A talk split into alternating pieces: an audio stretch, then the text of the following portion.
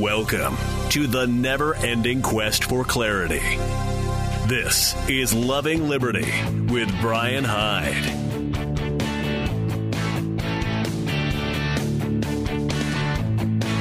Hey, welcome to hour two of the Loving Liberty broadcast and podcast.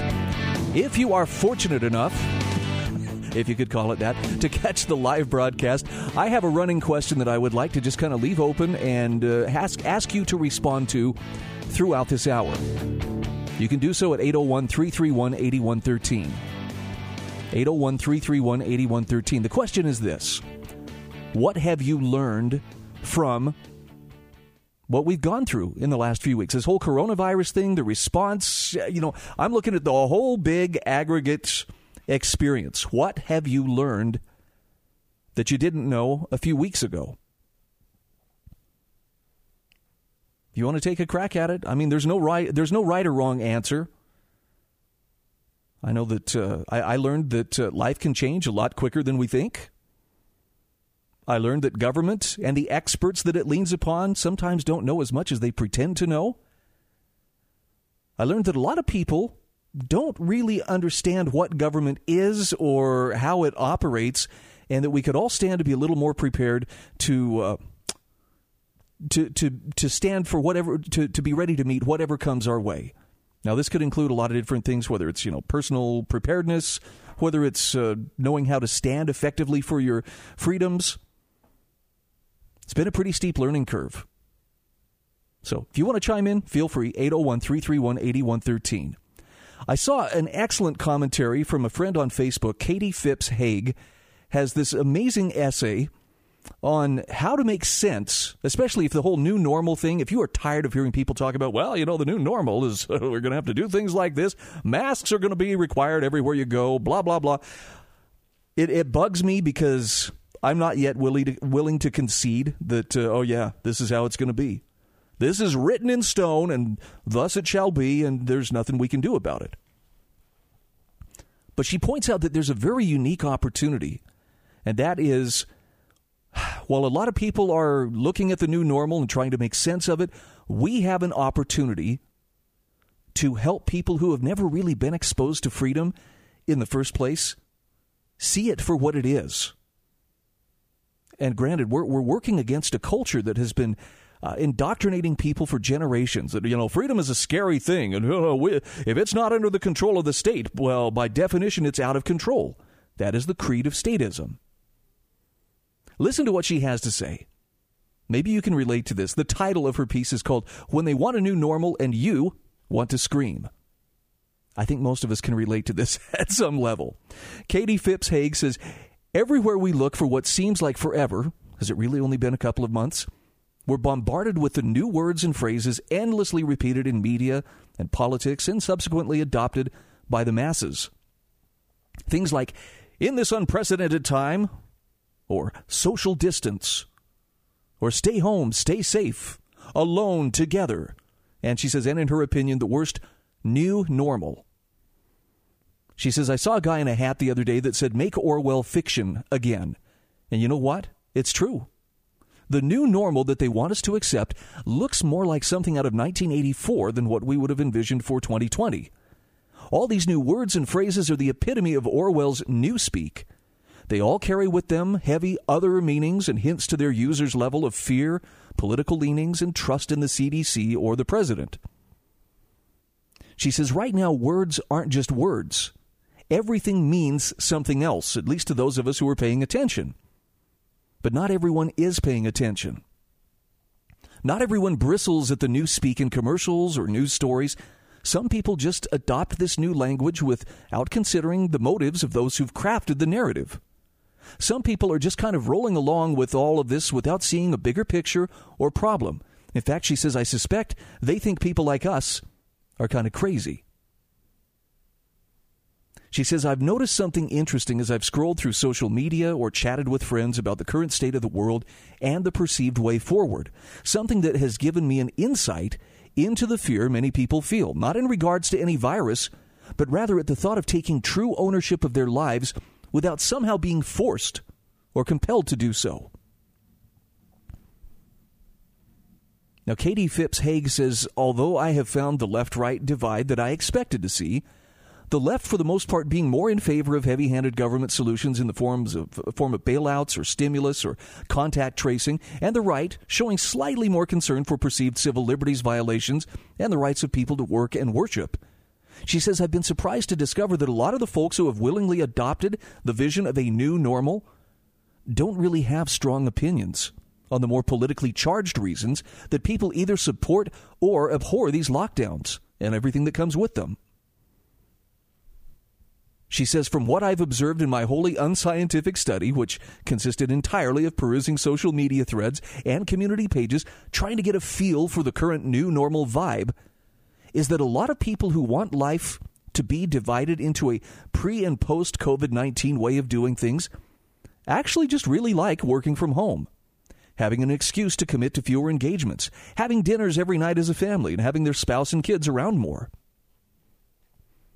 She says they're not fired up about being able to get back to work. They've used the lockdown for home improvement projects, and their financial future feels relatively secure.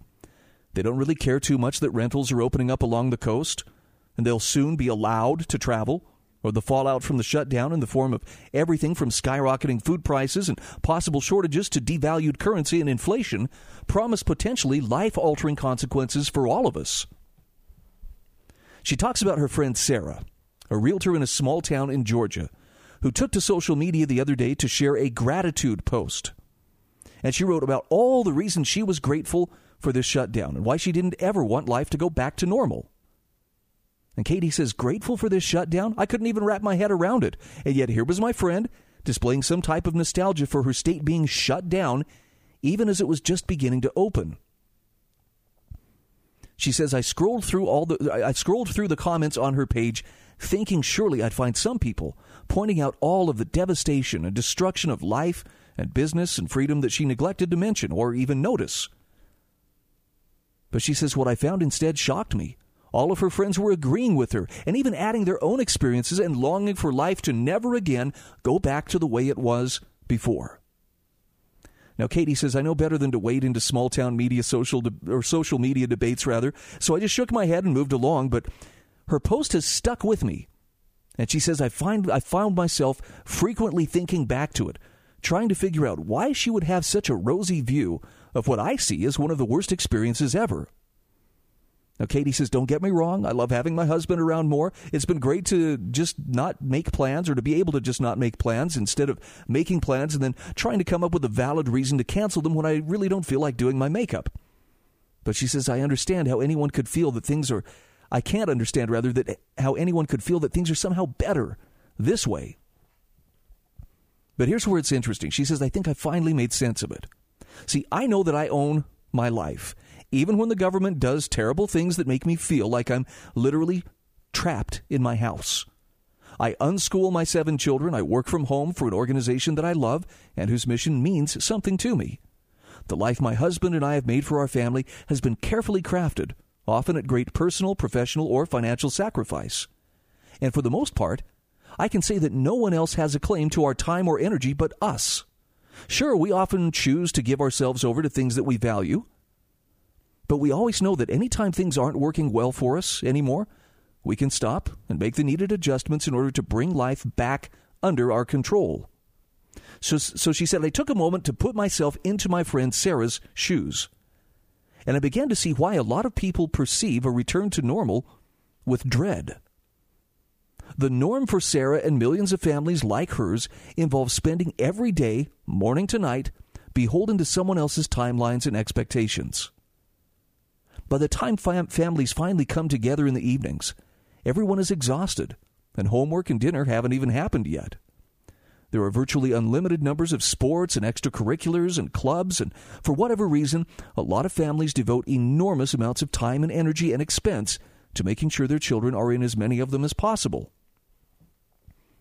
There are times when families are supposed to grow and bond and learn together.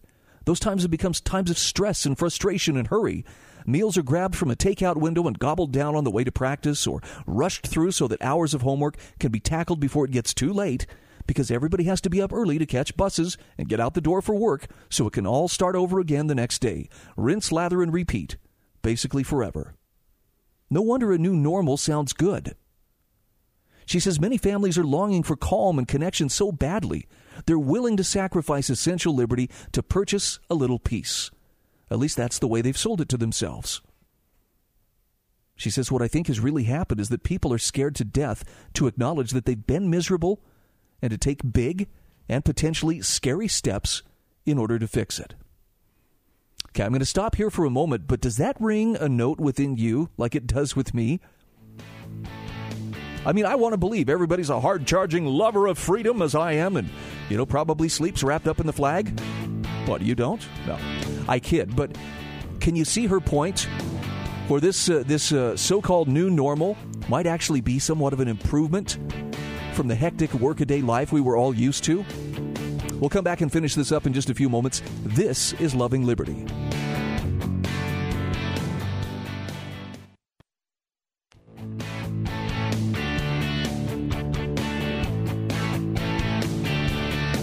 Hey, welcome back to Loving Liberty. I'm Brian Hyde. 801 331 8113 is the number. Just another quick excerpt here from uh, Katie Phipps Haig's article when they want a new normal and you want to scream. And she's talking about how she saw friends who actually were saying, you know, this is kind of an improvement over how we were doing things before. And she said possibly one of the reasons for this is because these are people who have never really been exposed to genuine freedom she says it's a lot easier to say that the government forced you to become homeschoolers because the state su- shut the schools down than it is to face down your judgy PTA friends and confess that you actually hate handing your kids over to someone else for the most formative years of their life. It's easier to be forced to scale back your lifestyle because one partner's livelihood was suddenly deemed non essential by state mandate than it is to face the questioning looks of neighbors and gossip of supposed friends when one of you quits your job and you decide to become a one car family so that you can afford to stay home with your kids and craft the home environment your family longs for. If all the sports and after school clubs are canceled, then you don't have to be the only ones who aren't participating. You don't have to feel like your kids are somehow outcasts. And her point here is as she came to these realizations, she started to feel tremendous compassion for the Sarahs of the world.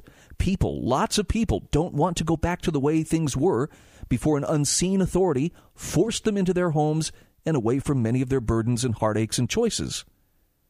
And she asks, is it so hard to see that they would come to see that, or to imagine rather, that they would come to see that authority as some sort of savior and even appeal to it to keep them locked into this new normal forever? Choice can be a heavy burden sometimes. That's an interesting take, isn't it? But it's totally plausible, or at least I, I think it's a very plausible take why some people are so eager to embrace this. Freedom takes responsibility. Responsibility is hard. There's risk. There's danger. You might make a wrong choice. So, yeah, it stands to reason. Let somebody else make all the difficult choices. Just, you know, do what you're told. And it takes a lot of that burden off your shoulders, you know, at a price. But I can see why that's appealing to some people. There was a time when it was appealing to me. But I got better. Let's go to the phones. Sam is standing by in Missouri. Hi, Sam. Welcome to Loving Liberty. Yeah, Brian. Um, yeah, see, I'm not like that at all. I've always been the kind of person that's always kind of bucked the system when I saw something that was not, that didn't smell right. And um, uh, here, here's the thing: Are there some good things that have come out of this potentially? Maybe maybe. But by the same token, uh, do we want to be micromanaged? Do we want to be uh, tracked and traced? Uh, the other thing that comes to mind is why isn't anybody questioning the lingo used? The term, you know, I've been, I've always said that words mean things, and it seems like what everybody's missing, for example, is the term lockdown. I find that term appalling because, first of all, lockdown implies a prison, you know, uh, and you know being imprisoned. Okay, and as far as I'm concerned, I don't want to be somebody that you can just lock down at a whim. You know, that's not that's not me, and I hate that terminology because I know what it stands for. So I have a big problem with that, and so far I've not heard a whole lot of complaints regarding that. And again, words mean things because you can kind of get an idea of uh, what the powers that shouldn't be are thinking when they come up with this terminology. Social distancing the same way. Now, the one thing that I have said many, many times here, and I'll say it again let us not complain then when the kids are so engrossed in their iPhones and their iPads that you can't get their attention for anything because a couple of years ago I was made aware of a story over in St. Louis regarding a couple who was so distressed over um seeing these kids that just totally were oblivious to everything going on around them and just being stuck on their iPhones and their iPads. And so what they decided to do was was um in the St. Louis area they decided to um to do what they could to try to entice kids to get out of the get out of this and and and, and get out and start participating with other kids, playing in parks and different things with other kids. And what what I remember about this particular story that I um, that we ran across here a couple of years ago is that this couple had gone into a restaurant and this the kid was so engrossed in his iPhone or iPad, I can't remember which one it was, but it's one of the i things, okay? that the parents were literally guiding him into the restaurant with his head to get him into the into the eating establishment. Ah, we've okay. all, we've all seen it though. yep, and I'm saying, all right, before we start going down this road, let's not complain then because it seems like for everything we try to do to get the kids out of their devices and even some adults for that matter out of their devices get their heads out of all this stuff all this video screen stuff and all this kind of stuff there's always somebody turning around and making it more difficult. Well how does that happen? Well one thing now all this video conferencing everything is going to now because we're so stupidly afraid to be out in public and i blame i blame a lot of people for this both in some businesses and um and as well as the public at large for this because um, because everybody is so scared to death they're going to catch something. And I still, to this day, I don't know anybody around here that's had this coronavirus that everybody keeps talking about. And I'm saying, okay, then then if we're going to go down this road, then let's not gripe and complain when you see somebody aimlessly with their face in some thing, not watching what they're doing. Remember, when we agreed to all these lockdowns and this isolation stuff and everything else by the healthy, you know, for the benefit of a few, we agreed to this.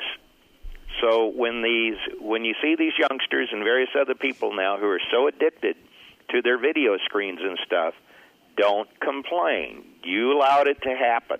Okay, and I'm not saying everybody. There's been some of us that have been calling it out and that kind of thing, but I'm just saying those people who think that the that this was such a great idea because they were so afraid of the virus.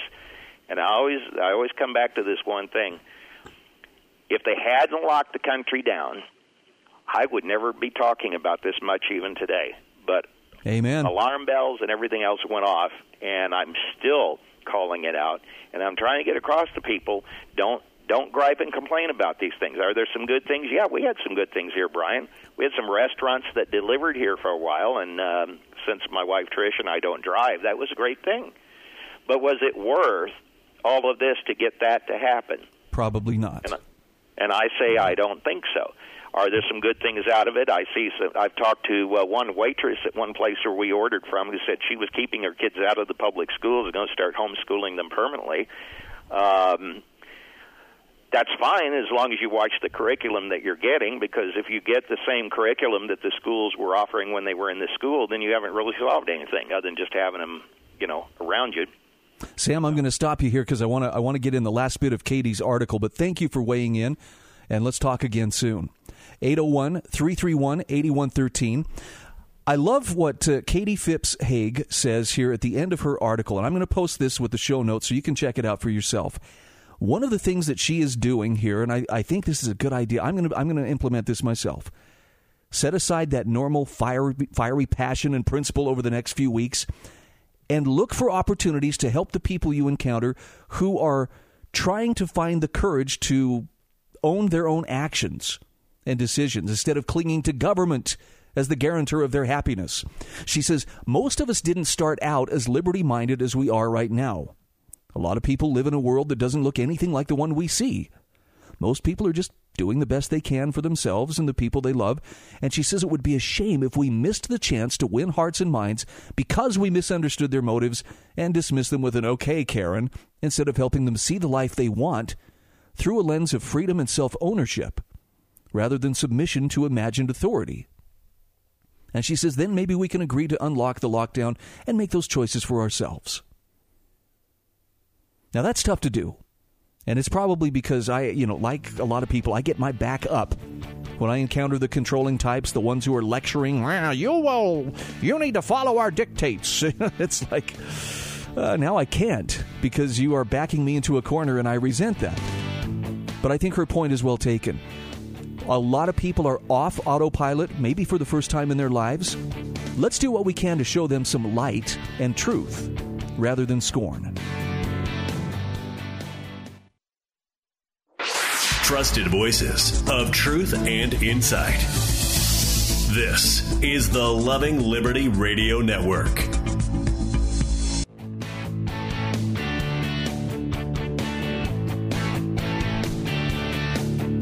Hey, welcome back to Loving Liberty. 801 331 8113 is the number. If you'd like to join the conversation. If you're catching the podcast, that's cool too, but uh, you will get no answer at the phone. At the phone number, that is. Probably because I'm sleeping. Or otherwise engaged helping in difficult tasks around the house. That's just the kind of guy that I am. All right, I, I want to throw a quick thought out here. Um, obviously, the uh, the death of um, was it George Floyd? I believe that was his name. Um, horrific. I've seen the video. I've seen the, you know, this was the guy in Minneapolis uh, who had, uh, by the way, not one officer, but uh, three police officers kneeling on him. Uh, one was kneeling on his neck, though. The bystanders pleaded, you know, please, he's not struggling. He's not, he's not uh, resisting. Take your knee off his neck. Can't you see? He can't breathe. He can't breathe. And um, they got it all on film. They they got him, you know, slowly becoming unresponsive. I think the EMTs finally showed up after about eight minutes or so. Went to take his pulse, loaded him up on a stretcher, and I believe he passed away on the way to the hospital. Ugly stuff. And it, what's uglier is it's become, you know, a, a racial issue and I don't believe that that's necessarily, uh, you know, an accurate representation. Well, the only reason that happened is because the officer was white and he was black.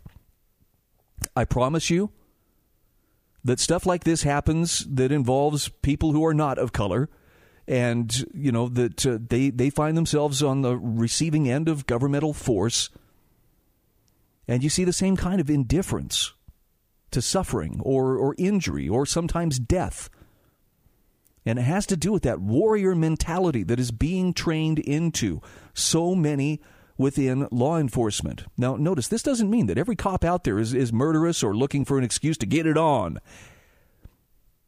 This happens to be a particularly egregious example of someone who, in the course of doing his job, I mean, the, the, the thing that to me was most disturbing is the banality of what he was doing, the indifference I've done this a million times before.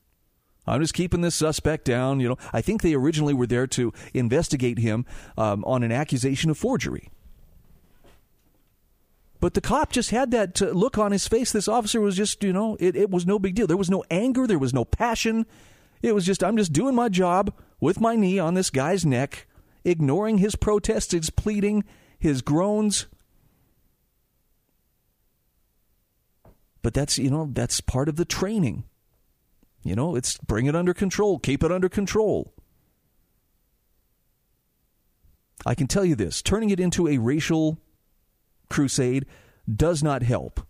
And I think that this is largely a product of the media, which for, for some odd reason seems to really relish the idea of keeping us, you know, divided along ethnic or racial lines. They just really dig that. They, maybe they want a race war. I don't know.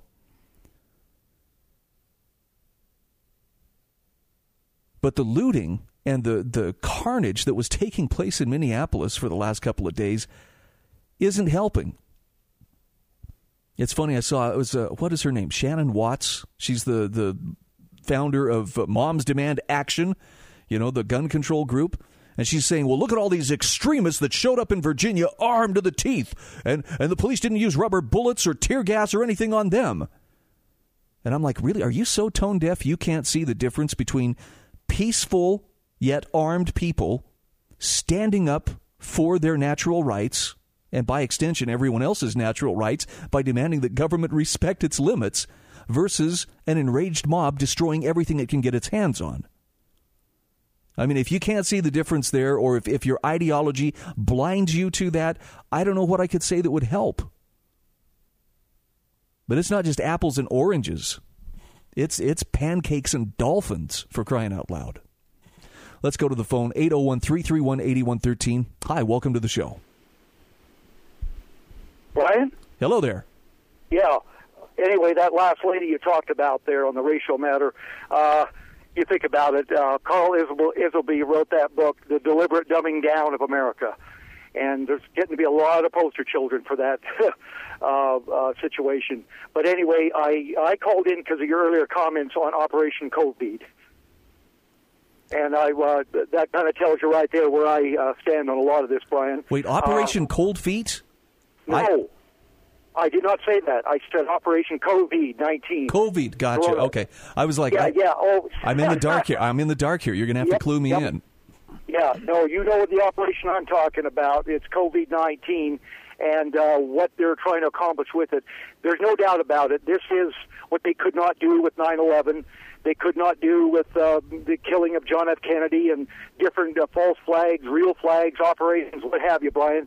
They're doing it with this, or they're at least going to go for broke trying with it. Uh, they couldn't get rid of Trump early on. Now they think they've got him blackmailed into going along with it, and he has in some respects. It could be uh, so that the people uh, on the, the genuine hard left um, are exposing themselves. Uh, the governors in these states here, particularly Inslee in Washington State, who seems to be working. Um, I don't know if you know about his strong ties with Bill Gates, and that's where I'm coming in on this. Uh, Brian, I think I brought this up to you once before. Did you uh, check out John Rappoport? Oh, yeah, I'm familiar with Rappoport. There you go. He was formerly CBS. They wouldn't let him in through the back door today, as you might suspect. Uh, people can reach him at no more fake nomorefakenews.com. But where I, uh, my thrust of my point is this: uh, there are people, and I think you know about LibertyBeacon.com. Uh, I'm throwing out these websites, but these are real organizations, Brian, the Liberty Beacon uh, has Roger Landry. He's former uh, military-industrial complex, uh, complex, by his own admission, former naval officer. Uh, Roger Landry and others who were involved uh, uh, with others who were involved with the militias of the 1990s are having some serious talks right now because Brian, Bill Gates is serious. He said so in the TED Talks. Uh, this was predicted in 2010 in the Rockefeller Foundations. You can check it out. They published it called Locks. It was like the PNAC document was to 9/11. Mm-hmm. Lockstep talked about a pandemic in 2020. They predicted it because they knew they were going to run an operational like this. Just like Mike Pompeo said, you did hear his words about the live exercise, didn't you, Brian? Uh, no, I didn't. Okay, you can't go to Bing or YouTube, uh, excuse me, uh, Google or Bing uh, uh, uh, or YouTube. Only Bing has it. you just type in live exercise Mike Pompeo mid March, one minute and five seconds, and you will see him and what was thought to be off camera or excuse me off microphone Donald Trump's reaction. It's it pretty much says it all. But when you put this together with Operation COVID to use contact tracing, which is just using COVID as a cover for uh, uh, uh, surveillance, I mean, human surveillance. Forget just uh, a, national ID. This is that on steroids, Brian. Oh, I, I get so, that.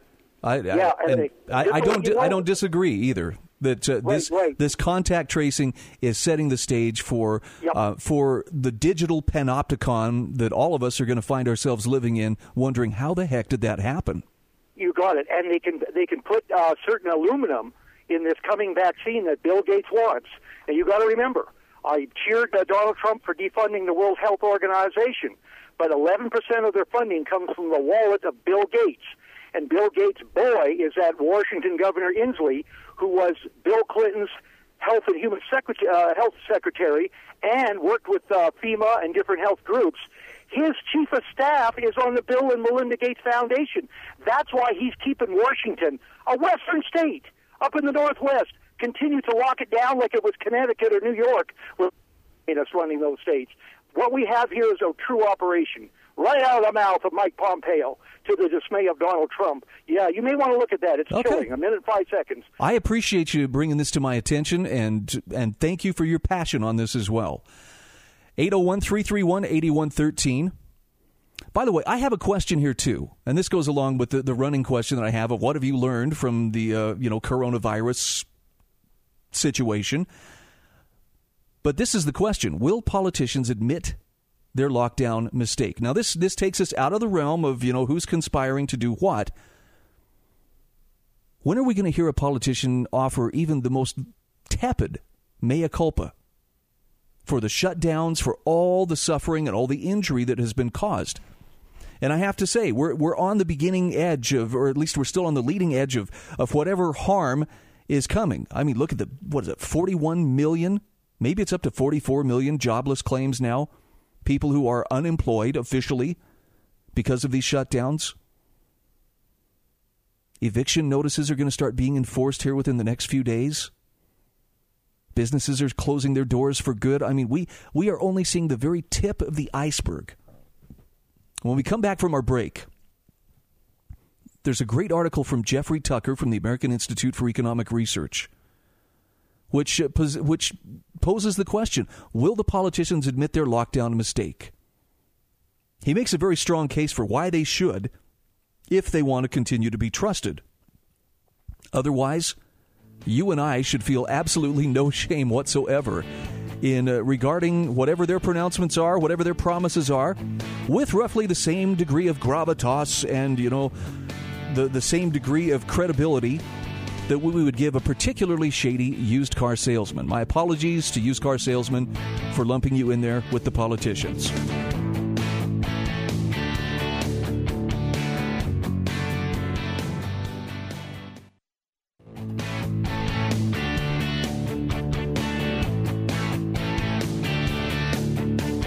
All right, we are back. This is Loving Liberty. I'm Brian Hyde.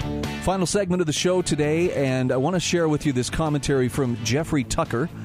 Will politicians admit their lockdown mistake?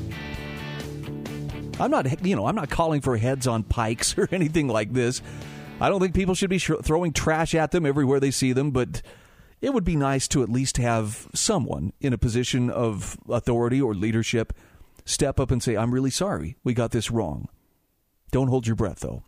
Jeff Tucker says, see if you can make sense of the following transcript of an interview with Donald Trump on, lo- on the lockdown as conducted by Sharyl Attkisson. President Trump says, So I was hearing millions of people, and it would have been millions of people if we didn't shut down. Now, would I shut it down again? No, because we understand it now much better. We didn't know anything about it. It was new, it was fresh. Sharyl says, You mean you would not have, in retrospect, shut down the. And the president interrupts her. I would have done exactly. We've done ex- the exact moves I would have done, and I did it early. Tony Fauci, Dr. Birx, they all said I, what I did was incredible. And in retrospect, Tony, you know, never thought he was going to be it, he was going to be as severe as it was. We're talking about months later, a long time after I did the ban. I did a ban and nobody thought I should do it. I mean, literally, I don't think anybody thought I should do it. I made that decision by myself and it turned out to be a great decision. Hundreds of thousands of lives are saved. All right, so Jeff Tucker says, well, which is it? I get all that, po- that all politicians are impervious to admitting error, much less expressing contrition, and it's not just Trump. I've heard some version of this story from experts at all levels who both pushed the lockdown but now say it was a mistake, but a mistake that somehow had to be made because what else can you do? Well, he says one thing you could do in the absence of information, one could default to preserving human dignity, freedom, and the rule of law, and then get to work gathering information. Instead, this one went the other way shut down the whole of society simply because of uncertainties. Are freedom and foundational principles luxuries in which we indulge and permit only under the right conditions? Do our rights exist only by permission of the state, such that they can be blotted out under any pretense? Now, he says you might say that a new virus in absence of testing is a rare exception. The trouble is, that is incorrect. The, a century of history in the U.S. is replete with new viruses, and tests have not always been available, much less universal.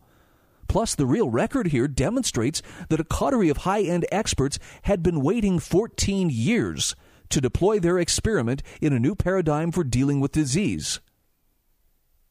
In every other pandemic, the politicians stayed out and government left the economy alone. We trusted individuals and medical experts to deal with the problem, and it worked. Only this time did we flip the other way, and it will likely be years before it is universally admitted to be a catastrophic error. Now, there's also a psychological element here, fueled by media pressure. Jeff Tucker says early on, a friend of his compared the panicked lockdowners to new residents of coastal towns during hurricane season. The media always and everywhere declares every hurricane to be the mother of all storms. They scream and yell for everyone to run and hide, go somewhere, anywhere but there. Then the storm changes direction, which provides another excuse for a news update telling more people to freak out and run for their lives. No one knows for sure what the storm will be like or where it will land. It usually takes a couple of years for new residents to realize this, discount what the media is yelling. Be cautious, but remember that risk assessment is difficult. Mostly, there is likely no good reason to spend the days boarding up your house and then heading for the hills, given that the hurricane, hurricane could hit the hills too. In other words, it takes a bit of time to become rational about these things. But eventually, everyone in coastal towns does. And he says, What about those who spend weeks boarding up the house, thousands of dollars on food and freezers, and then days driving around with family in tow, running from something that never materializes into anything but a bit of wind and rain? Now, the right answer is that all of this was a mistake, clearly, but that's not usually the answer you get. Instead, the panicked person will usually say, Well, I did what I had to do given the information. I had and so, yes, if I had to, I the information that I had, and if I had to do it again, yes, I would. I would do exactly the same thing. This is, of course, completely irrational since there was no severe weather, weather rather, and this is a known fact. Still, the pull of that sunk cost fallacy to provide ex post rationales for irrational behavior is a powerful thing. And this problem now afflicts thousands of politicians in America. Much of the preposterous rituals we're going through, these distancing restrictions, mask mandates, occupancy limits, and so on, are nothing but imposed protocols to give the impression that it is a very dangerous and virus infected world out there. So the lockdown was correct, even if the virus turned out to be almost nothing at all for 99% of the public. He says it would be similar to a mayor who irrationally ordered an evacuation for a half inch of rain to later order returning residents to wear rubber boots and eye goggles for a month. It's a way of spreading and sharing fear to deflect from the egregious errors of the mayor himself. It's ex post justification for coercing people pointlessly, but trying to avoid blame. We didn't know anything about the storm, so we did the right thing. By the way, just as a quick aside here, Paul Rosenberg called it early on in all of this lockdown and shutdown mentality. Politicians will say, We had no choice. But the truth is, they saw no other choice. But to exercise powers that really weren't theirs to exercise, to take command and control, to start implementing central planning at every possible turn, they had choices. And the whole do nothing doesn't mean that therefore nobody could do anything. It might just be that uh, recognizing this is not a place for government to step in and say, your business is essential, yours isn't. You have to stay shut down. You're okay, but only under these conditions. How do we know it would have worked? Well, I don't know. Let's look at some of the countries that didn't do these hard lockdowns Japan, South Korea, Sweden. How are they doing? How did they fare? They're not exactly the, uh, you know, leper colonies that we were told they would become. All right, back to Jeff Tucker.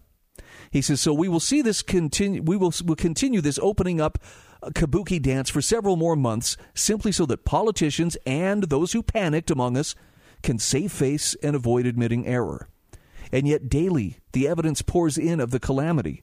The latest calculations of loss reveal wreckage far beyond that from deaths of, of, of the deaths from COVID 19.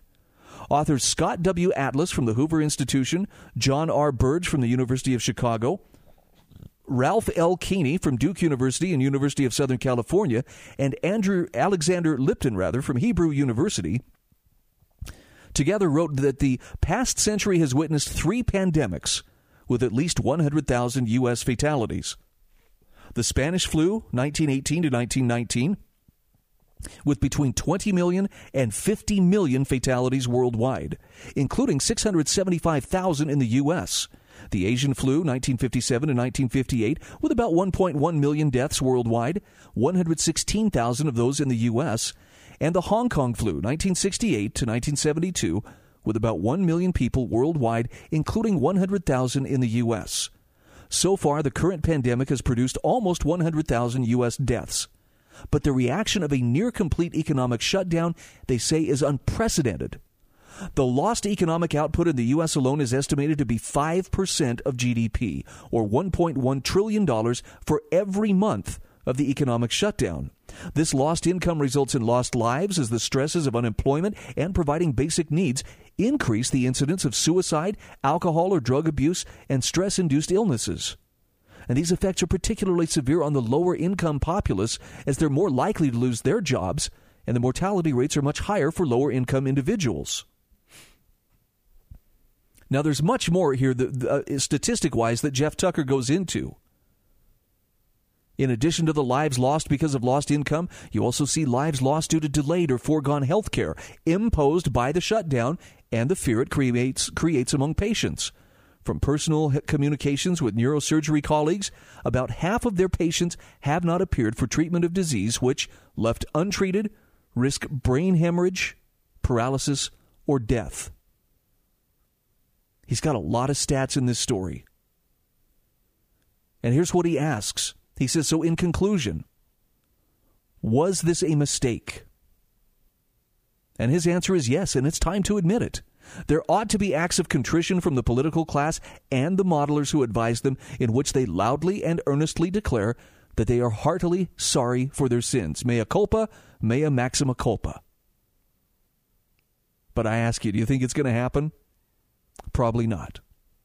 So, what do we do in the meantime? Well, for one thing, why don't we stop leaning on them as if they really are our saviors and hold the answers to everything that we must know about how and where and under what circumstances we can resume our lives? Consider going to usbusinessrevival.com. Consider joining us this coming Saturday at the uh, amphitheater out in Grantsville. I think you're going to find it's going to be a great time. Collin Raye is going to put on a heck of a concert. There will be hundreds of businesses out there that uh, will be there to conduct commerce, meet your needs. You can get together with friends and family, bring a lawn chair. It's a free event. And yes, there are some in authority who say this should not be happening.